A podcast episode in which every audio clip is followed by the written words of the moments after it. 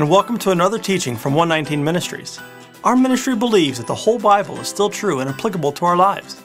If you would like to know more on what we believe and teach, please visit us at testeverything.net. We hope you enjoy studying and testing the following teaching.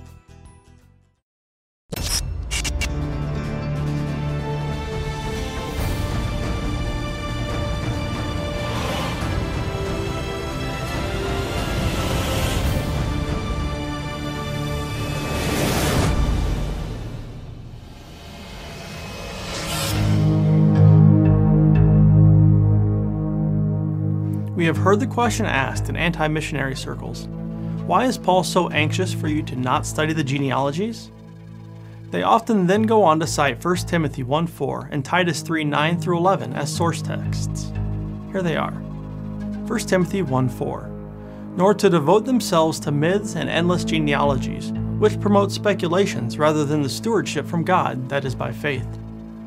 In Titus 3 9 through 11 but avoid foolish controversies, genealogies, dissensions, and quarrels about the law, for they are unprofitable and worthless. As for a person who stirs up division, after warning him once and then twice, have nothing more to do with them, knowing that such a person is warped and sinful. He is self condemned. By asking this question, they seem to be indicating that Paul is trying to hide something, that maybe one's genealogy really does matter. We freely admit there are times that one's genealogy does matter. For example, only a son of Aaron from the tribe of Levi can be a priest on earth, and the Messiah? He had to come through the line of David. In such instances, one's genetic disposition does matter. However, that isn't what Paul was referring to in 1 Timothy or Titus 3. If we take just a moment to look at the context of the verses they use, we will see that Paul isn't anxious about studying genealogies he has a very different purpose. 1 Timothy 1 3 through 7. As I urged you when I was going to Macedonia, remain at Ephesus so that you may charge certain persons not to teach any different doctrine, nor to devote themselves to myths and endless genealogies, which promote speculations rather than the stewardship from God that is by faith. The aim of our charge is love that issues from a pure heart and a good conscience and a sincere faith. Certain persons, by swerving from these, have wandered away into vain discussion, desiring to be teachers of the law, without understanding either what they are saying or the things about which they make confident assertions. Do you see that with a little greater context, Paul isn't anxious about speaking about genealogies? He is indicating they are unimportant to their good work. He actually specifically gives his reasons for saying it in the same verse. Verse 4 nor to devote themselves to myths and endless genealogies, which promote speculations rather than the stewardship from God that is by faith. In verse 3, Paul starts his list of three things that he had wanted Timothy to do while in Ephesus. They were 1. Charge certain persons not to teach any different doctrine. 2. Charge those same persons not to devote themselves to myths. And 3. Charge those same persons not to devote themselves to endless genealogies. Paul then continued in verse 5 to remind Timothy of their goal, their purpose. The aim of our charge is love that issues from a pure heart and a good conscience and a sincere faith. So, the purpose of Timothy being in Ephesus was to help keep the congregation from being swayed by others who were teaching a different doctrine than that of love issuing from a pure heart, good conscience, and a sincere faith. Let's continue on to verses 6 and 7, just as Paul does. Certain persons, by swerving from these, have wandered away into vain discussion, desiring to be teachers of the law without understanding either what they are saying or the things about which they make confident assertions. The same people who in verses 3 and 4 were teaching a different doctrine and devoting themselves to myths and endless genealogies were swerving away from the goal from verse 5. Instead of focusing on the love of the Creator and living a life of faith and good conscience, they were having vain discussions about myths and genealogies and trying to teach the Torah. They did not have the understanding necessary to teach what they were trying to teach. The result was that they were wasting time speculating about things they didn't understand instead of focusing on the truth of Yahweh. Where do we get that it was a waste of time? From Paul himself when he said they wandered away into vain discussion. Paul used this word that today is translated into vain Strong's and Thayer's lexicons define this word as random talk, babble, vain, or empty talking. So, why is Paul against the discussions of genealogies in 1 Timothy? Because they were pointless discussions that took away from the more important matters love and the truth of the Word of Yahweh. There is nothing Paul is trying to hide here, nor does he appear to be anxious. The use of 1 Timothy 1 4 doesn't appear to be much of a help for the anti missionary argument, as it only is pointing back to the importance of the Word instead of discussions that bear no fruit. But what about Titus 3? Again, Titus 3 9 through 11. But avoid foolish controversies, genealogies, dissensions, and quarrels about the law, for they are unprofitable and worthless. As for a person who stirs up division, after warning him once and then twice, have nothing more to do with him, knowing that such a person is warped and sinful. He is self condemned. Verse 9 reinforces what we saw in the letter of Timothy.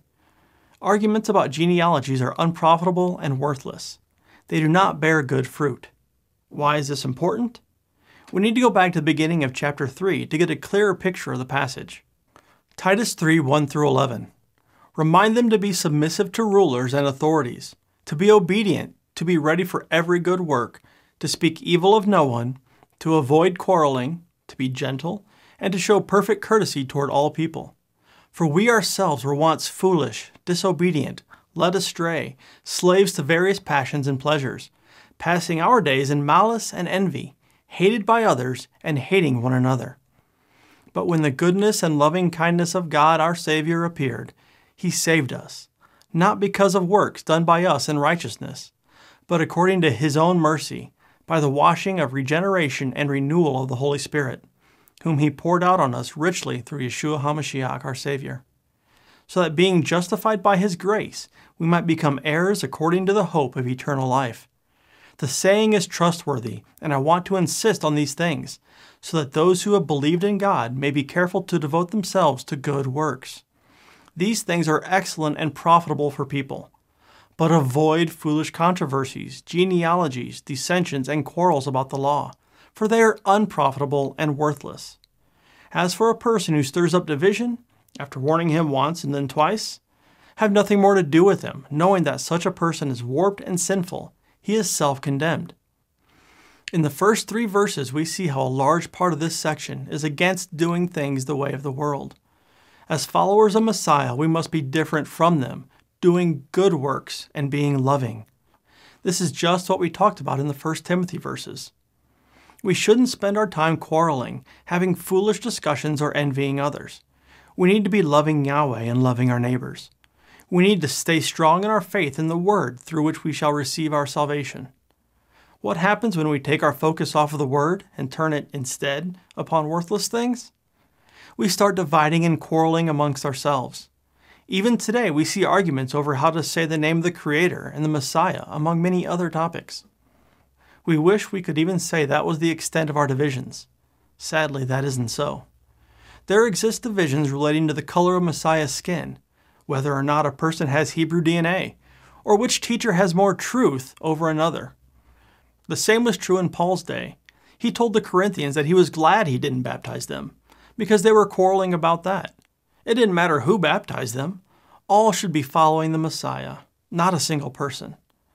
Messiah said the same thing in Matthew 23 when he told us to call no one teacher.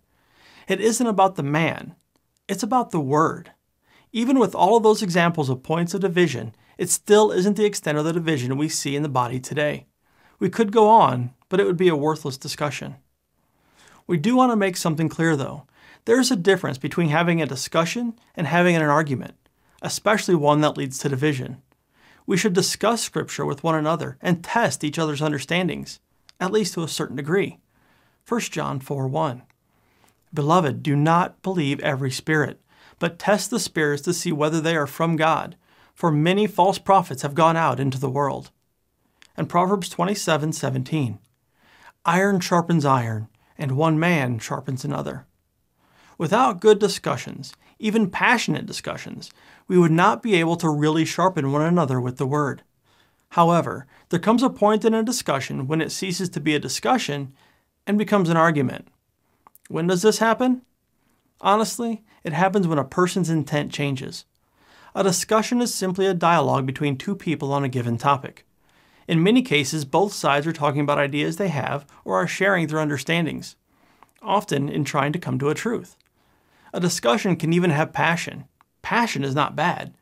When passion becomes the point, the trouble begins. The argument begins when at least one of the involved parties ceases to simply share ideas and begins to try to convince the other party that their own personal views are the correct ones. When a person has this shift in their mindset, they are rarely open to being wrong and insist that the other party is. At that point, the fruitful discussion ceases and the worthless argument begins. In an argument, each side is correct in their own eyes, and the other party is misguided, deceived, or stupid the individual has stopped pursuing the truth and begins to assert their own truth. If one is not willing to test, then no good can be gained. These are the things that were happening in Paul's time, and we still see them today. It becomes less about what the actual truth is and more about a personal belief. And if you happen to disagree with that person's belief, it's not uncommon for them to take offense, and then it only escalates from there. It's important to remember that in all of Paul's letters, he is addressing specific people with specific situations. He is responding to something he has been told. There is nothing in the Torah that discourages having a conversation or even discussing the most divisive topics. Discussion is good, and as stated earlier in Proverbs, it sharpens us. The problem is people. And when, as people, we let our emotions get too involved in the discussion, it's easy to let it become an argument, and arguments have little worth. In Paul's day, too often importance was placed upon a person based upon where they came from, who they studied under, etc.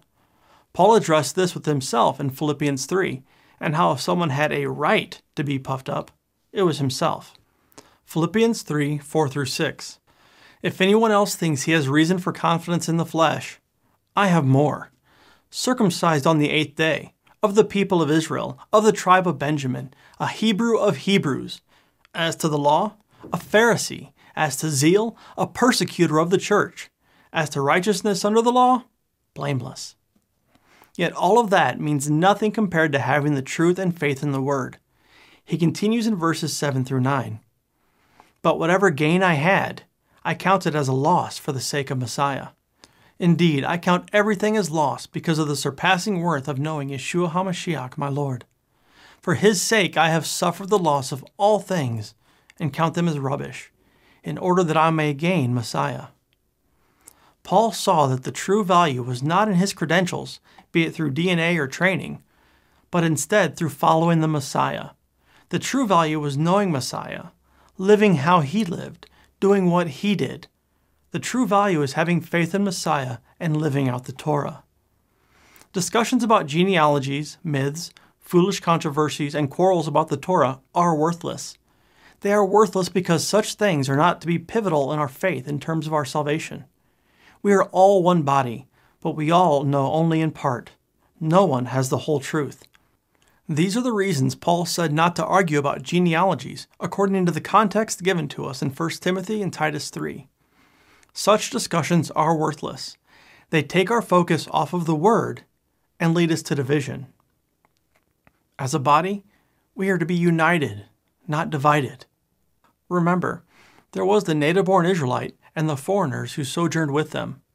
Any sojourner who wished to follow Yahweh was permitted to, and they were to be treated no differently than the native born citizen. This was all made clear in the Torah time and time again. Yahweh did not see any difference between them. They were all his people. If the Creator doesn't see a difference based upon race or genealogies, then why should we? Why should we spend our time focused on individual genealogies, foolish controversies, etc., that do nothing to edify the body or bring glory to Yahweh? Frankly, we shouldn't. This is the message Paul was bringing. All who desire to follow after Yahweh in his ways are grafted together into one people, regardless of race, gender, or station in life. Paul was not trying to hide some great secret relating to the importance of genealogies nor was he attempting to dismiss it when it related to important things like who could be a Levitical priest or as it pertained to fulfilling prophecy. Those were not issues he was addressing in his letters to Timothy and Titus. Like all of his letters, Paul is responding to specific situations occurring in specific places. His words were not random, they were directed to address certain things. Those things are the context in which they should be understood, instead of being cherry picked and questioned for a hidden motive to devalue a person or people. There is nothing in the passages presented to show that Paul was anxious about the topic of genealogies. We never see where Paul backs down from an issue or tries to hide the truth of the Creator. Instead, we see him defending the word of Yahweh and teaching others the importance of following it and living a righteous life before the Creator. We hope that this teaching has blessed you. And remember, continue to test everything. Shalom.